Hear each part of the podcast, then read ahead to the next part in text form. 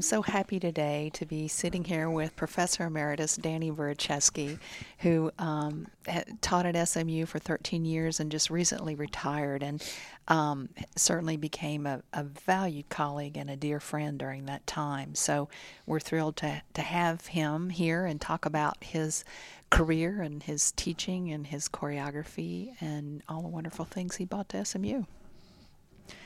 Hey, Danny. Mm-hmm. Um, so you know, um, I know. I, because I've interviewed you before, I've asked you this question, but you know, I think people would so much love to hear something about your childhood and, and what took you from Pennsylvania to uh, to you know to a career in New York. Yeah, well, I grew up in a small coal mining town uh, in Pennsylvania. It was the anthracite coal mm-hmm. region, and uh, that was like northeast Pennsylvania, Scranton, Wilkes-Barre, that that particular area.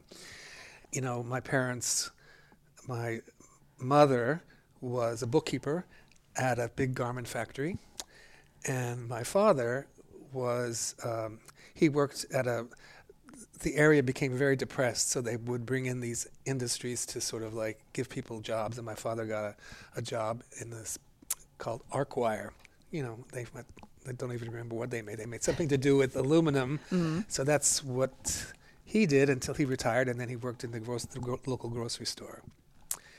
So you know, they were extremely supportive of me. I mean, there was no no dance in my life at the time, uh, but I, I I just could feel their support. So that that was good. Were there things in that youth that that made you want to dance, movies or things like that well, that sort of inspired you to? Well, yeah, I used to um, I used to rush home from school so that I could watch American Bandstand. and we had in our living room these two posts separating the, and I used to dance with one of the posts, jitterbugging and stuff. Oh, fun! Yeah, it was totally fun. And well, and then later choreographed pieces that included jitterbugs. So well, yeah, absolutely, yeah. So I in, I love to sing, so I um, I was in the Glee Club, and I got cast as Emile de Becque. Oh gosh! In South Pacific, oh. and Peggy Mervine, who was the head of the Glee, she ran the Glee Club. She would give me voice lessons, mm. and then I started to go to this small town called Centralia. I can't remember the woman's name, but I would study voice with her. so and then it, so be, so besides uh, being Emile de Becque in South Pacific, I sang "No Man Is an Island" at our graduation. Oh my gosh, how wonderful! Yeah, it was so quite wonderful. You're on the road to triple threat here. I don't know, but no, no, no real dancing at, yet. So. Yeah, and and did you start dancing at Bucknell? I did. I, I, got my degree, my BA degree in Japanese Studies from Bucknell University. And it's an interesting story. Uh, I, I, was the f- first person in my family to go to college. And I was only able to go to Bucknell because there was this very eccentric lawyer named Joseph Deppen. and when he passed away, and they went into his house, he was a hoarder. He had hoarded it every newspaper, magazine. Mm. It was just wall to wall stuff. So, however, he in his will he gave all the money. He had a lot of money, for one, to keep the town park in good condition, and the second was to give students like me who were, didn't have the means to go to a school like Bucknell. Um, we, they were called the Deppen Scholars, and mm. I was in the very first group of Deppen Scholars to go to Bucknell, and that's the way. That's how I got there. Mm. And people like that are so important in so many stories. Yeah. Mm-hmm. So very interesting. So, what happened at Bucknell to set you on the dance road? Well, I I was also in the choir at Bucknell, and I was my friend Tanya was sitting next to me, and I said, "Oh, I feel so sedentary. I needed to, to move or something." And she said, "Well, there's a woman who comes into town once a week, and she gives ballet classes above a hardware store." So she why, she said, why don't you come with me and we will see what happens. And her name was Joan Moyer Clark. And she um, put on this scratchy old ballet record, and I was in love. And she was very charismatic, very, very charismatic. She had a little space between these two teeth. She had the most beautiful legs and feet I'd ever, I'd ever seen. Oh wow. So, um, I uh, yeah, I would go every week, and then I n- realized that I needed to catch up, make up for lost time. So her studio was about oh gee, maybe eight to ten miles from Bucknell, which is in Lewisburg. Hers was in Sunbury. So I I started to hitchhike after class to go to uh, take more classes, and then I found out that a lot of the professors. Uh, daughters in particular would go there, so I would hitch rides with them. There you go. I know, Yeah, back and forth. yeah. So I was making up for lost time for sure. So that was, you know, and she was, um, as I said, charismatic. I think what I learned there, I had to relearn. You know, I think she said that if you put a quarter between your buttocks and did a Grand Plié, it's not fall out. Would you grip those those glutes, right? not the best. But still, it doesn't, didn't really matter because uh, uh, she was just very inspiring. Yeah, very well, inspiring. that's kind of the key, right? I Yep. mean, she led you on the road to thinking this is something that fascinates me. Yes, I did. I choreographed. Um, what did I choreograph? Well, I I was in um, an Easter pageant. I played Jesus, you know, and Uh-huh. then I did a um, what, what was it? I actually choreographed like a ballet uh, on some of the students there. Mm-hmm. So I mean, I was getting the taste for it, and I just really loved that. Loved doing that. Yeah, I guess So, what would you say is the definitive moment that you decided I'm going to be a dancer? Yes. Well, back to my parents, I had have a degree in Japanese studies, and I had one. I've been awarded a Ford Foundation scholarship to go study at Stanford for the summer. You know, all expenses paid, uh, and then and I said to myself, well, I have to really experience a professional environment in order to see if this is the right thing for me. So I applied for and I got a work study scholarship at American Dance Festival, working in the kitchen. I didn't tell my parents, but I turned down the F- Ford Foundation scholarship and I went. And it was really, really important Oh for me God. to be there.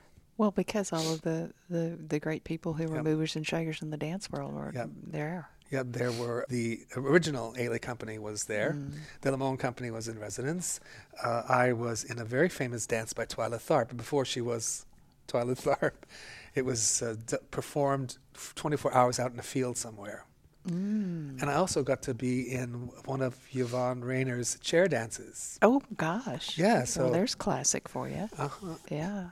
You know, and I, there was a really great ballet teacher, James Clouser. He Oh, Jim Clouser. Jim my goodness, I never knew we shared Jim Clouser. You Oh. know, he was in Houston for a long time. Yeah. Uh, he did a piece on the dance company I was in. Yeah. Oh. So, and his wife, I, I can't remember, she used to play the piano, she would play the guitar, but it was just a really, it was extremely musical. hmm And yeah, that was, that was fantastic. Well, and the idea of storytelling. Mm. And, you know, I think Jim was a good storyteller. Yeah, yeah, storyteller. yeah. for sure. So, so um, where did you go from the dance festival? From the dance festival. Did you? Oh yeah, well, okay. So when after I graduated, you know, you make your own way, and that's certainly what I did. Uh, after I graduated, I got a scholarship at the Pennsylvania Ballet, and I was very fortunate to this amazing man named Edward Caton, who was one of Anna Pavlova's partners. Oh. He was teaching ballet. And you know, I would go to the back of the room, and I was like, "Oh, I know this is this is way beyond me." But he would always tell me to come to the front because I was so musical. Mm, you are definitely musical. Yeah. And he also taught these phenomenal character classes from a chair, Mm. from a chair, because he was, he would eat garlic during uh, the classes because of he had strokes, and I think garlic was supposed to be some sort of a Ah, tonic for not, not having a stroke. So it was pretty fragrant in there. it's where you got that love for garlic you had. I do. so anyway, he was just the best. And then after that, I went to the Royal Winnipeg Ballet, and I got a scholarship. And I was just eating up everything. I would watch all the classes, even though I wasn't taking them. I would watch the pointe classes and the partnering classes, and and the, the they, they taught Vaganova in the main company, but downstairs there was a woman named Jean McKenzie, and she taught RAD. Oh. So I would go, I would sneak downstairs and and you know take some of her classes as well. I think I Did you felt say you had an affinity for RAD more than the Vaganova? no I- the Vaganova definitely. Yeah. yeah. But I felt like I did the my, the one I felt what a pirouette really felt like in the Mm. RAD. Just in, from the in terms of building technique. Yeah. Yeah. So that was exciting. So anyway, I was just working my, working working away, and then the David Moroni, the head of the program, pulled me aside and he said, "Well, you have a talent for dancing, but you, this ballet thing is not going to happen for you." You know, but I was devastated. But in retrospect, I was I much appreciate what he Yeah. said. So he said, you know, just go find out. There's lots of things you could do. Just go find out what you can do. so one of the other scholarship students was from Memphis, Tennessee, and he said, we need somebody to come and teach. Uh, so I said, okay, I'll give it a try. So I went to Memphis, and I taught everything. I taught I taught ballet. I taught pointe, I taught character. I taught um, exercise classes. And I think we all have a few exercise classes in our past. Definitely. so I guess that's where I really choreographed my first quote unquote jazz dance. You know, Memphis is a big music town, and so I did I choreographed something called the Mel- Memphis Trilogy. The first section was a blues section to W.C. Handy, who th- he was from Memphis, and so I did that, and then I did an Elvis Presley section because um, he's from Memphis. yeah. And then I did, for the last section, I did something to Shaft, the original Shaft. It was very, very, uh, with a jumpsuit, you know, cut down to here. Oh boy. But it was people loved it. It was just very successful. well, that music was so incredibly danceable in a way we had not quite heard before. yeah, yeah. You know, it was a new thinking about what Mm-hmm. dance music meant. A little electronic. Yes. So, you know, it was very, very successful. And, and then I choreographed a ballet piece called La Fête to Vivaldi. And I had, I met some amazing women there. One was Becky Bowden. She became my assistant in New York eventually. And so I, I created it basically to showcase her, her talents. And, you know, she was one of those that didn't have like good feet for pointe shoes. And uh, she would just sit and just like bang them into the wall and try to bend them to, to get her feet to, to work. Yeah, that sounds like me. But anyway, she was wonderful, and there was another fabulous dancer named Carrie Jean Wilson who had all of the ballet goods. And so, and one of the things that I learned at Winnipeg was the Black Swan Pas de Deux. So I set the Black Swan Pas de Deux for she and for me. Oh my! Wow. And- yeah. And I think the first time we performed it was at the uh, the state fair. so, but she was just so exciting to dance with. Yeah, I bet. You know, so yeah. And then I just met great people there, even though the situation ultimately did not work out. I met this guy named Alex Jankowski, and he uh, graduated from the Memphis Art Institute. so he said, Well, let's make something for the Art Institute. It's their anniversary. And I said, Okay. He said, I think we need some like uh, banners. And one of the uh, department stores downtown that was closing up shop. So in the middle of the night, we went down in his truck and we took all the awnings off of the, the department store. And he made these beautiful banners and Oh, wonderful. yeah.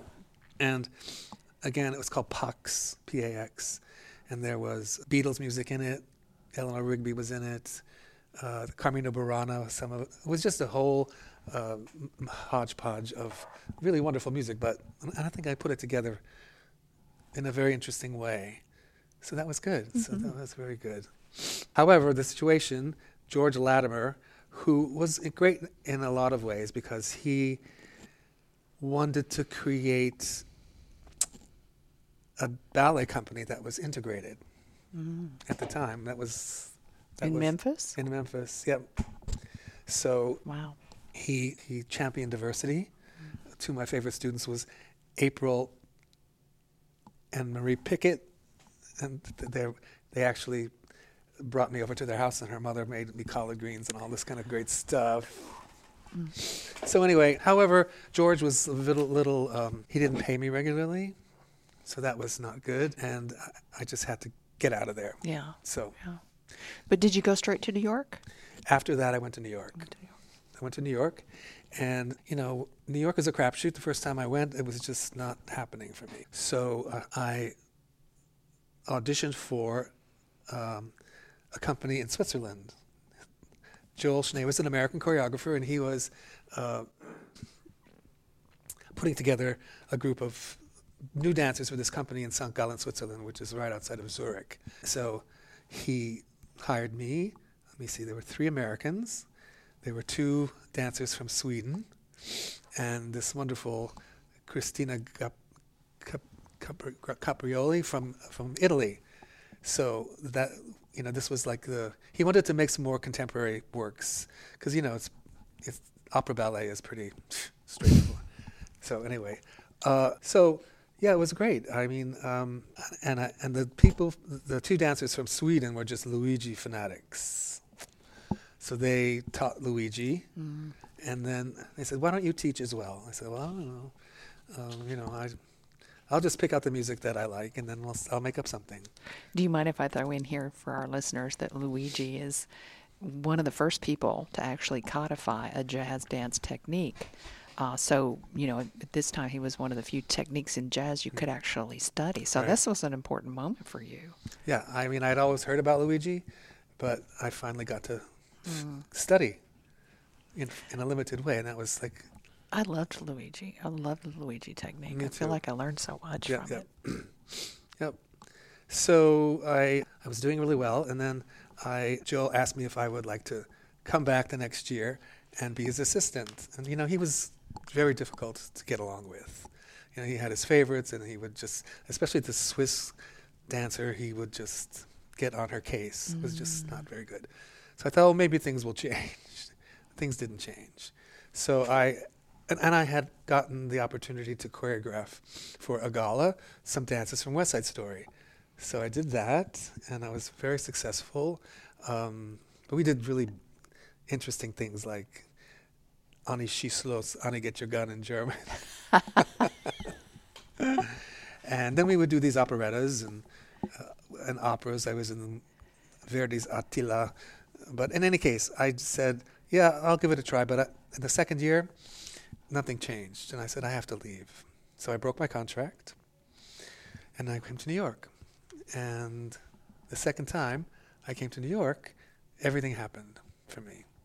Uh, I found Betsy Haug, my phenomenal jazz teacher, and I was studying f- for with her. Oh, I'm, I can't. I must mention the theater dance collection.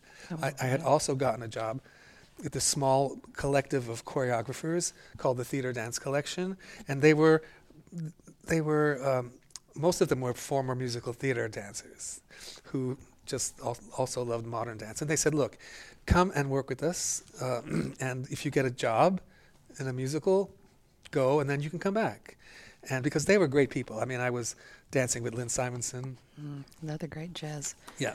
technique. so, uh, so I did. I went. I got cast in a big national tour of Mame with Angela Lansbury, and I took the job. And we actually the first place we the tour started in Dallas, Oh, wow. I didn't know Yeah. that. and I stayed at the Melrose Hotel, which is now the Melrose, which is now what is it called, the Warwick. But I stayed in the Melrose, but it was just like, oh my God! When the orchestra started to play for the first time, I just lost it. You know, dancing with the full Yeah. musical theater orchestra Absolutely. was yeah. incredible. Well, and a major star like Angela Lansbury, what a great way to start your career in Yep, musical she theater. was just the best. And you were here when she got the Meadows Award. I was not. You weren't? I thought you were. Oh, wow. I wish I had been. I do too. She was wonderful. Yeah. so then, yeah, so I finished that and I came back and danced with the Theater Dance Collection again. And that's where I met my husband Les. He they in order to uh, increase their what what they offered on a t- on tour, they had a children's musical called Harlequin with an original score and Les was Harlequin. Oh, Yeah, so that's where we met. is that that was your version of the Nutcracker for the, the collective to make money, right? Yeah, no, exactly. Yeah, I mean, you know that the children's stuff makes money Yep, for yep, sure. Yep, yep, yep. So then, uh, you know, I had been studying with Betsy, and she would go away to. She did a lot of mostly nightclub work. She would go to make choreograph a nightclub ru- routine, and so she asked me if I would sub for her. I was like, oh my god, okay, I'll do it. Let's do it. So that's where I really, really got into understanding the elements of choreography. Because when you teach at an advanced level in New York, you just never repeat anything. You know, you got professional dancers coming in, they want to do something new every time. So my routine was I would find a great piece of music, I would make up something, I would go teach it, and then I would go back to find another piece of music and then just do this over and over and over again. But it was just so exciting to have that kind of good pressure Mhm. to make up stuff every, every single day. So then I um, this musical called The Act with Liza Minnelli uh, was came to New York. It, it opened in Los Angeles uh, and then moved to New York, and they were looking for a, young, a new dancer. So I auditioned, you know, and I was like ahead of the game because it's a very very intricate style of move, moving way of moving. So I got I got cast. I got cast as the swing dancer, and then you know, and when you're the swing dancer, you have like six weeks to learn the entire show. And it was so complicated, I learned one part, only one. And then the first day that I was actually legally responsible for performing in the show, I got a phone call. I was at home with Les and in, in Chelsea, and she said, You got to come down to the theater right away. Brad has called in sick. I had no costumes. so do I ran to the no rehearsal? Well, wait, no. Not really? I knew that one part, so I ran, and, but I had no costumes. So they they put together a set of costumes. You know, it's like sequence, sequence, sequence, because the costumes were designed by Halston. Oh, right. So they made me a set of costumes, and then Liza, and this particular part had all this little business with Liza, and she came in early to go over these few things with me, and then I went on, Hmm. and at the very end of the show, she looked at me like I was like, you know, like, are you crazy or what? Are you out of your mind after going through this? But I did really well, and they put me in the show permanently. Who choreographed the act? Uh, Ron Ron Lewis, Ron Lewis. who was Betsy's teacher, hmm he was she was actually his assistant on the show. So anyway, So he bought a lot of important influence to, to that choreography. oh, absolutely. Yeah. It was really very complicated. I mean, there was a, a, a number called turning, which you did on these poles with ball bearings, very Las Vegasy, and you had to do this in sync. Wow. Yeah, and then there was a, a number with huge tambourines. When you had to beat all these rhythms out, and then I was just frightened to death because you had to at the end you had to hold the tambourine above your head and just let it drop, boom, like not bang. How'd it go? Uh, pretty well, actually. good. You know, so there was that, and then uh, and then the other interesting thing about that experience was that this was the first time that aud- audiences became aware that everything was not sung live. Oh, You know, yeah. They, So- that was that was very revealing, I would think, Yeah, in terms of so you know, and Stanley Lebowsky was the conductor. He, he would have earphones, and then somebody would, you know, give him the cue to to play, and then he would pl- always play, but she would not have to sing. mm, And then there were there were a couple instances where it all went out of whack. So she just stopped the show and started over and did it all live. mm, good for Liza. She was amazing, Yeah, she was. She was a wonderful dancer and And this was post cabaret, right? What year was it? post cabaret. Yeah, her show, her performance in cabaret. The movie? Yeah. Oh, good. I think this is bef- before What year was it? 19 wait 76 no 77 78 So it's after. oh it is cabaret was 72. Yeah. okay Well, before we run out of time, we definitely want to get to your company in New York. Is that a big jump from where we are? Uh, well, I no, I, um, I used all of the money that I made performing in the act, and uh, I had a big old tax return. I took all that money and I said to my friends that I used to love to dance with, I said I would like to do a concert of my own. You? Would you be interested in that? And they said sure. So I rented a theater, Playhouse 46, um, St. Clement's Church, which is in the in the 40s, I can't remember where, and I produced my first concert. And I just was so excited just to do it. You know, people show up, they actually pay some money, and uh, and the second one, the second concert I did at Larry Richards, Richardson's Dance Gallery, which is on 14th Street, and it was all right, but I was like, why am I doing this? Mm. You know, you know, it's great to pick up music. And I said, I think I need to get up to the Library of the Performing Arts. So I went up to the library, and I was like, oh my God, I am so ridiculously ignorant. I learned all about the history of jazz music and dance and I said, this is really what I want to do. I want to explore these classic jazz dance forms like the cakewalk and the Charleston and the Lindy Hop and blues. So that set me on my way to to making. And the third concert, uh, I sent out pr- press release and I got responses from the New York Times. So I was like, oh my God, no. so yeah, Jennifer Dunning came and she really, really liked what I was doing she could tell I was just uh, getting started, and we ran down to the Times early in the morning. Oh no, it was no, it was late at late at night when the first edition would come out to get to see the review, and it was very positive. So, Swing Concerto wasn't in that concert. That's later, right? No. But the, was the Swing Suite. Swing Suite, which was to Glenn Miller and the Army Air Force Band, which was my f- parents' f- their favorite music, and they used to dance to that music. And that was in that concert. That was in that concert. Because yeah. that's definitely a start on doing what you were talking about well, and yeah. looking at those those uh, forms and giving so them a stylized. Approach. I was really interested in, um, especially with that piece, uh, to reference other forms because they're, they're the two duets in that in the middle of Swing Suite are based upon. Uh, the hypnosis dance from Carefree with Fred and Ginger. So, you know, I think Jennifer Dunning picked up on that fact that, you know, I was really referencing other things. So it was that it had a larger kind of context. Well, and telling stories. Yep. Yeah. Oh, so what else here? Uh, well, so, so, the company continued. Mm-hmm. And then the first time I came to SMU was in 1988. So I have gone through three, four chairs. Shelley Berg was the chair at the time, and she was a dance history scholar. She came to Minneapolis to look to, for a conference, and she s- stepped into our rehearsal, and I was uh, doing swing concerto. Oh. So she invited me to come, and they were giving uh, uh, an award to Wynton Marsalis, the, the Meadows Award. It's different than the Meadows Prize. It was just an award, and he I created something called Cortege, and it was very successful. He loved it, and uh, so this would have been '98. No, '88. '88. Mm-hmm. Shelley didn't become chair. Well, anyway, it doesn't matter. But so, yeah, because Shelley became chair like in '96. Oh, maybe she wasn't the chair then.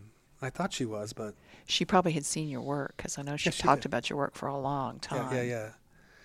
So anyway, uh, and then um, what else? So, so you had successful company in New York. Oh, I had a totally, really successful company. Very successful. I mean, we all knew about it. Yeah. So, but then it was getting impossible in New York at that time. It was so expensive. You know, we had taken our little one-bedroom apartment. We took out the bed and put in a futon and had costumes in the closet. And I said, this is just not working.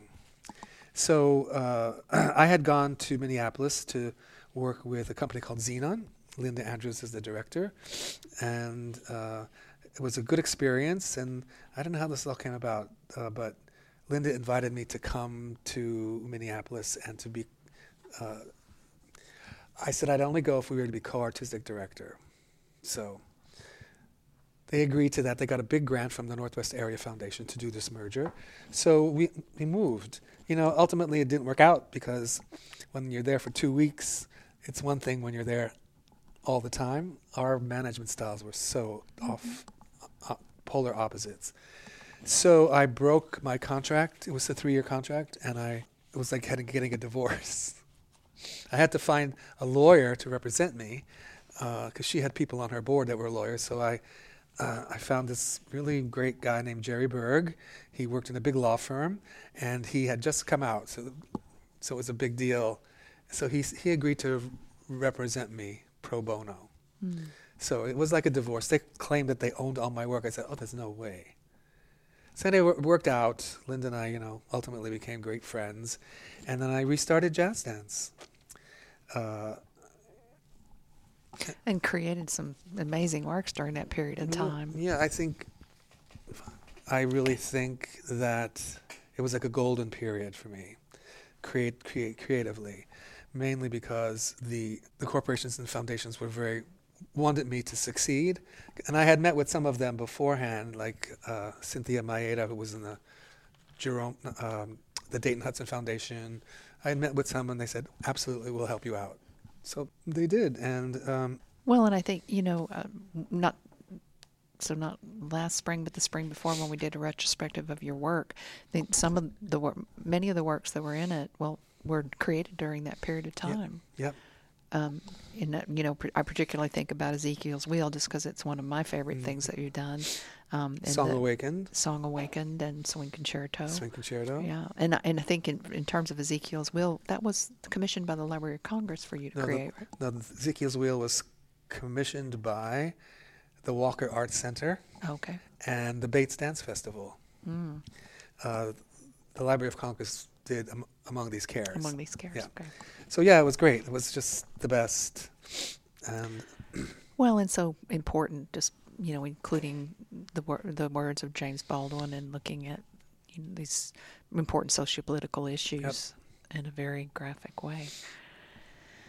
Wow. And then how did you get to SMU? Well, the company I could the writing I could see the writing on the wall. You know, we were getting less. You know, if you have a lot of touring, the the money that you get, you can put in. You, it pays for itself, and then there's money left over to put in the bank. And as the touring was drying up, it was getting much more difficult, and I could see that perhaps I should bring it to a close. And I got a call from Myra Woodruff, who was the chair, and she asked if I would be interested in coming as a visiting artist for a year. And I said, well, could I, would this, could this eventually turn into a permanent position? She said, sure, absolutely. So I did it. We picked up and moved to Dallas, and then I was enjoying it, and then I applied for the permanent position, and I got it, and then I applied for tenure, and we had a dean, Jose Antonio Bowen, who was uh, a jazz musician in addition in, in, addition to many other things, and I asked him if I could have an accelerated process and try to get my tenure in three years as opposed to what is 6 mm-hmm. He said absolutely, and I was it was very fortunate. They call it kismet that he and his family used to come to vacation in the Berkshires, and his daughter was a at the time an aspiring dancer, and jazz dance was their favorite company. At Jacob's Pillow. Yeah. Yes. so.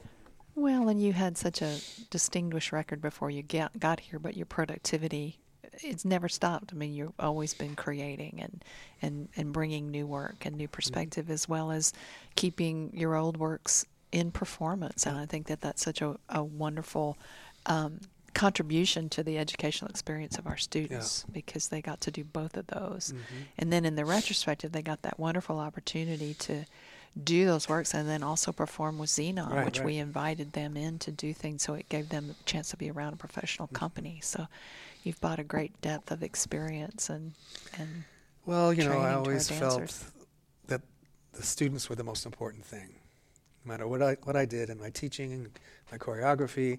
You know, I was basically a choreographer at first, and then I became a good teacher, especially when I was teaching so much at SMU, and I just loved both of those things. And I would draw upon my choreography to incorporate ideas from my choreography into the class.